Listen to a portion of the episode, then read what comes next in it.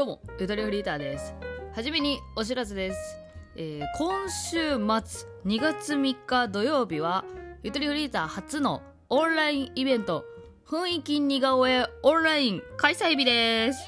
ついに今週になってしまいました。えーここでですね、えっ、と、発表していないものが一つありまして、こちらで、はい、間近に迫るということで、えー発表したいことが一つありまして、えー今回の雰囲気似顔絵オンラインっていうのは、なんか私のオンライン在廊イベントみたいなイメージをしているので、どちらかというと来てくれた、えーゆともの方一人一人とおしゃべりしながら似顔絵描いてそれプレゼントしたいっていう結構まったりとした企画になっているんですが、えー開催時間がですね朝の10時から夜の19時を予定していてで似顔絵注文したいよっていう方は事前予約が必要っていう企画。で見に来るだけだったら全然あの無料でどなたでも見に来ていただけるというような企画になっております、えーそこの時間帯で言うとお昼頃12時頃ですね。なんとゲストの方をあのお声掛けさせていただいておりまして、えーそのゲストの方の発表をあのしたいと思います、えーゲストはですね初の初の絡み、えーポッドキャスト番組「漫画760」漫画760の、えー佐島さんにわさんをご招待してます。イエーイ。嬉しい。えーこのお二人の似顔絵を描かせていただきつつ初めておしゃべりしたいなっていうのが12時頃ありますのでぜひぜひ、えー他のポッドキャスターと喋っているゆとりフリーター気になる漫画760のファンですという方、えーこのちょっと実質コラボ的な時間になるので興味ある方はぜひあの見に来てください。はい。私はあのそうですね漫画760さんとはえーどのようなタイミングで関わりがあったかというと、えーまあ、3年前になりますかね。3年前のジャパンポッドキャストアワードノミネートベストパーソナリティ賞部門でこう一緒だったというなんかそこだけですね。はい。そこだけなんですけどこうはい。ちょっとまあずっとおしゃおしゃべりしてみたかったという、えー気持ちがあってお声掛けさせていただいたっていう感じになります、えーぜひね気になる方、えー見に来るだけでもあのどんな感じで絵描いてるのかどんな感じで喋ってるのかっていうのが気になる方はぜひ、えー気になった時間にお越しください。はい。一日長くやってるんでね。で今んとこ予約がですね午後がもうまっさらです。誰もご予約入ってません午後。えーなので、まあ、ワンチャン午後からは違う絵描いてるかも。うん、予約なかったらねそのままね、うん、あともう人いなかったら終わってる可能性もあるかもしれない。割と緩く考えてます。まあでもなるべくね告知ちゃんとしたんで時間ぴあのいっぱいやりたいなっていう気持ちではいますのでね、えーどうぞどうぞ気になってる方、えートーク詳細欄にあるご予約フォームからお送りくださいませ。はい。ということで告知以上。今日はね喋りたかった、えーミステリー小説の話をしたいなと思います。もう本当にねここ入っ最近今年入ってからなんか本をね読むようになってね本って言ってもミステリー小説限定ですね。はい。なんか普段こんな本を読むのさ早くないんだけどさもうマジで一日でさ夜通し読んじゃったりとか、うん、ななんでこんな急に本読めるようになったんだろう自分って一瞬思ったんだけどなんかね読んでる時ねあのマーダーミステリーってハンドアウトって言われるあの一人一人の参加者にあのー配られるんですよ。あなたは何々役で今からこういう事件の内容を、えーこういう風にあの教えますんでこの後の話し合いの時にはここここのミッションを達成できるようにこの隠し事はうまいこと隠しつつあの喋ってくださいねみたいなのがハンドアウトっていう、まあ、説明書みたいな感じですかね。一人一人に配られる。あそれがあるんですけどなんかハンドアウト読んでるのと一緒の気持ちなの。うん。というのもミステリー小説なぜ読み始めたかっていうとマーダーミステリーを友達とめっちゃやりたいんだけどあのマーダーミステリーって大体ねい一作のものにもよりますけど、まあ、2時間とか3時間とか当たり前にかかってしまうんで、まあ、時間がかかるのと、えーそうそう友達に声かけまくりすぎるのちょっと申し訳ないというかこう自分のもうもう私さ結構なんていうのマダミス狂いぐらいやりたい気持ちがすごいあるのよ。もう1日3作ぐらいやりたいぐらいの気持ちがあるんだけどちょっとそれに振り回してしまうなちょっとなって思ったら一人でマーダーミステリーやれないかなってずっと検索してたんだけどあなんだ本読めばいいじゃんって気づいたっていう感じ、うん、アホやったね。マダミスやりたすぎて読み始めたっていう感じよ。でももう本当に楽しい。あのミステリー小説あだからあの本当にミステリー小説全然読んでこなかった側の人間なんですよ。はい初心者なんです。だからハマりたてほやほやなんですけどだからミステリー小説っていうのはやっぱこう作者対読者って言われるじゃないですか。あもうまさにそうだなっていう。で一人まだミスみたいなもんやなっていうさ、まあ、わ私は参加してないんですけど結構なこう没入が。で今回読んだ本がこちら。えー、綾辻ゆきと先生の十角館の殺人です。もうこれ帯にね670万部の大ベストセラー。670万部とはもうでえー、史上最高のミステリースリラー本世界が認めた J ミスミステリージャパニーズミステリーですね。ついに実写化そうもう実写化も決まってる、えー、3月今年の3月22日に Hulu で独占配信が決まってるらしいんですけどもうこの間違いがない作品ですよね言うたら。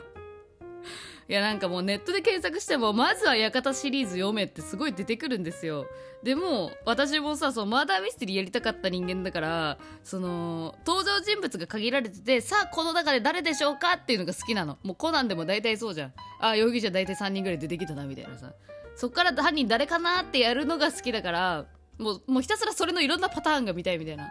気持ちだったからさ。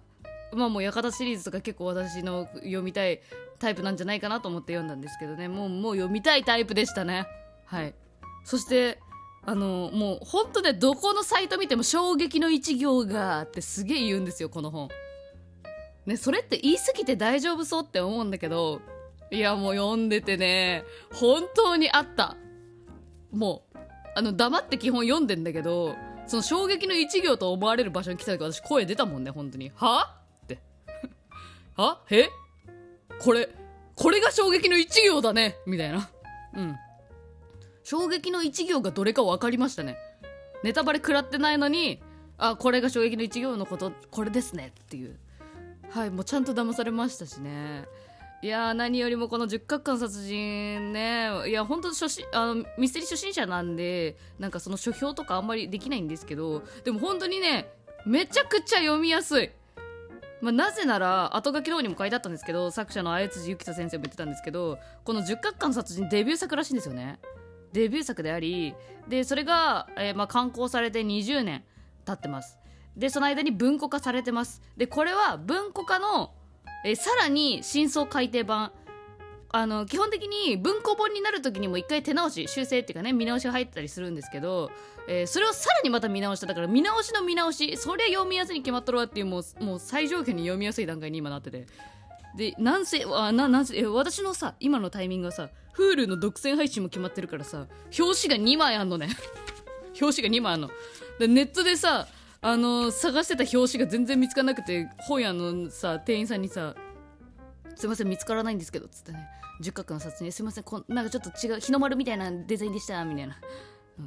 うん、ぜいあの今のね文庫本の状態ね普段の十角の殺人と違う想定になってるんだけど。え何の話でしたっけ？言いたいことありすぎかよみたいな感じになっちゃった。まあとにかく読みやすい。うん。もう登場人物のねキャラが濃い。もう読んでてえっとねこの十角館殺人って、まあ、いわゆる孤島ものって言われるらしいんですけどあの島にねあのなぜかみんな集まっちゃったみたいな。さあこの中で誰が殺人鬼でしょうかっていうやつ、うん、あと雪の山荘とか結構あるあるだよね。てかミステリーってあるある出てきてんだなっていうのもなんかちょっと感じるようになってきたけどさ。あまあいやそれは置いといて。何を焦ってるんや私は今日。何を伝えようってね。とにかく面白かったんですよ。もう間違いがない作品だからね。でこの10日間の殺人っていうのは、まあ、十角館が角島って言われる島があるんですけどあこれあれだったね。確か長崎県から行きやすいみたいな場所だったっけ？確か。うん。だった気がする。えっとちょっとそこら辺ふわっと読んでんだよね私ね。でそう。で基本的に島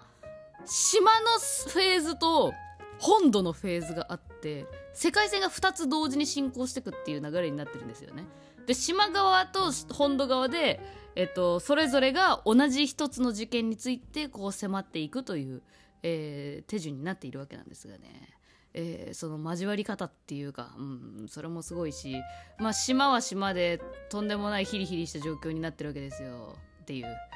あんま言わない方がいいのかなっていう気がするんだけどね。で島の方に行くのはまあやっぱ大学生ね、うん、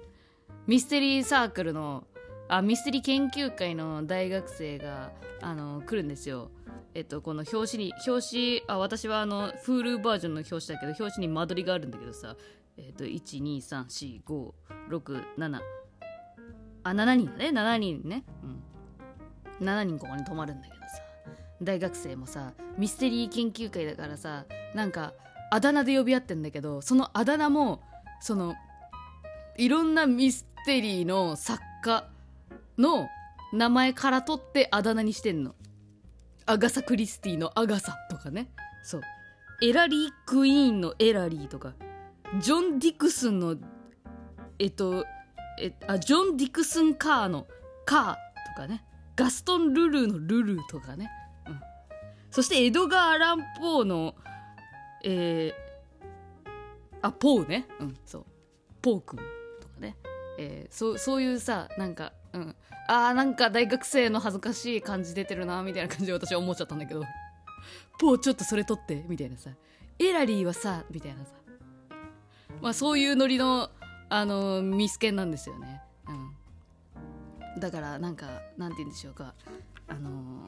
ー、はいあのあでそう。なんかミステリーあるある。ミステリー研究会だったらこれはこれはアガサ・クリスティの何々の話のあれのトリックじゃないかみたいなさこと言ったりするんやけどまあ私初心者だからさいや知らん知らん知らん知らんみたいな。うん。でもまあまあそその感じがおもろいなっていう。うん、いやまあミステリーって結構やっぱそういうねあるあるでできてるんだなと思ったのもそういうところから来てんだけど。なんかミステリー小説読んでるとミステリーオタク絶対出てくるよな。なんか、まあ、今回に関しては島全員ミステリーオタクっていうことにはなってんだけどね。いやほんとキャラ濃いよ。なんか私の中でエラリーは多分宮野守るだろうなとか勝手に思ってるしね。あもう時間かけちゃってました、えー、ということでありがとうございました。